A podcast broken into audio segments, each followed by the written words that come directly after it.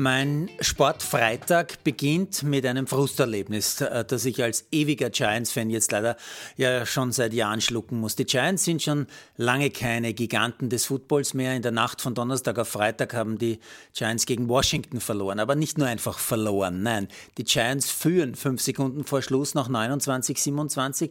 Dann aber Field Goal Chance für Washington. Der Kicker verschießt sogar. Die Giants kassieren aber eine völlig sinnlose Strafe. Daher noch ein Field Goal Versuch und Sieg Washington. Dazu auch noch schon im ersten Viertel ein Wadenbeinbruch bei Nick Gates. Da bist du als Giants-Fan wirklich am Verzweifeln.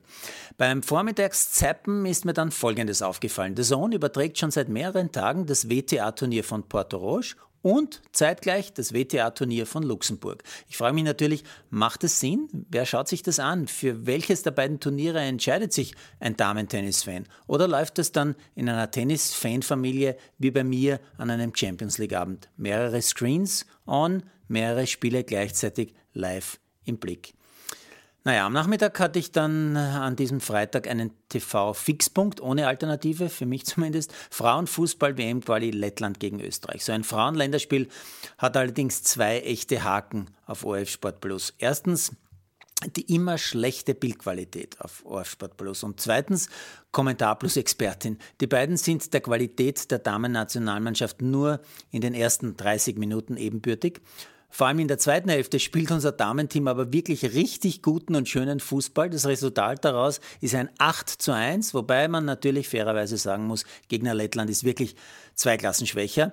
Äh, was ist mir noch aufgefallen? Die Neuen, die in der zweiten Hälfte gekommen sind, also zum Beispiel Plattner, Wiener Reuter, Georgieva oder auch Dunst, die ist nicht ganz neu, können genau die neue Generation bilden, die man im Damen-Nationalteam bald einmal brauchen wird. Andererseits Spielerinnen wie Zadrazil, Feiersinger, Puntigam, Biller, die spielen noch immer auf beachtlich hohem Niveau. Jetzt wäre es aber wichtig, einen weiteren Qualitätsschritt zu machen, um mit den Top-Nationen mithalten zu können. Am Abend war dann erstmals österreichisches Eishockey zu sehen. Ligastart in Österreich heißt ja Start einer Liga mit acht österreichischen Teams plus sechs nicht-österreichischen Clubs. Für Eishockey interessierte Zuschauer wie mich heißt es aber auch ein Spiel jeden Freitag auf Puls 24. Wer nicht weiß, was Puls 24 ist, kann jetzt beim ORF nachfragen, denn Frau Greuß-Horowitz, die neue ORF-Programmdirektorin, war quasi bis gestern ja noch Senderchefin von Puls 4 und Puls 24. Also der Nachrichtensender von Puls 4, Puls 24 zeigt diese Saison immer Freitag ein Live-Spiel. Die letzten beiden Jahre war das immer Sonntag, aber man soll sich als Zuschauer ja nie sicher sein, welche Überraschung so kommt. Äh, nur nicht an irgendwas gewöhnen. Also ab jetzt Freitag 19.30 Das bedeutet aber natürlich auch, dass nur jede zweite Runde ein Spiel übertragen wird. Denn es gibt pro langes Wochenende ja bekanntlich zwei Ligarunden. Ganz abgesehen von ein paar Dienstag- und Donnerstagspielen. Wer gerne mehr möchte, der muss zahlen. Und zwar einen nicht besonders guten Livestream, der zumindest letzte Saison wirklich in jeder Hinsicht eher dürftig war und never ever das Geld wert ist. Aber Ligamanager Feichtinger hat in Sachen TV und Vermarktung ganz sicher einen Plan. Mein Plan heute am späteren Abend ist hingegen ernst zu nehmen.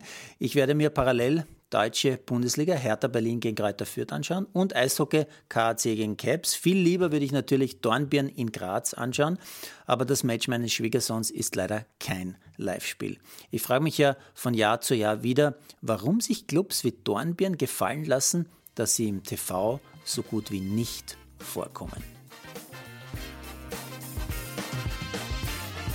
Produziert von Malderino Kiesens.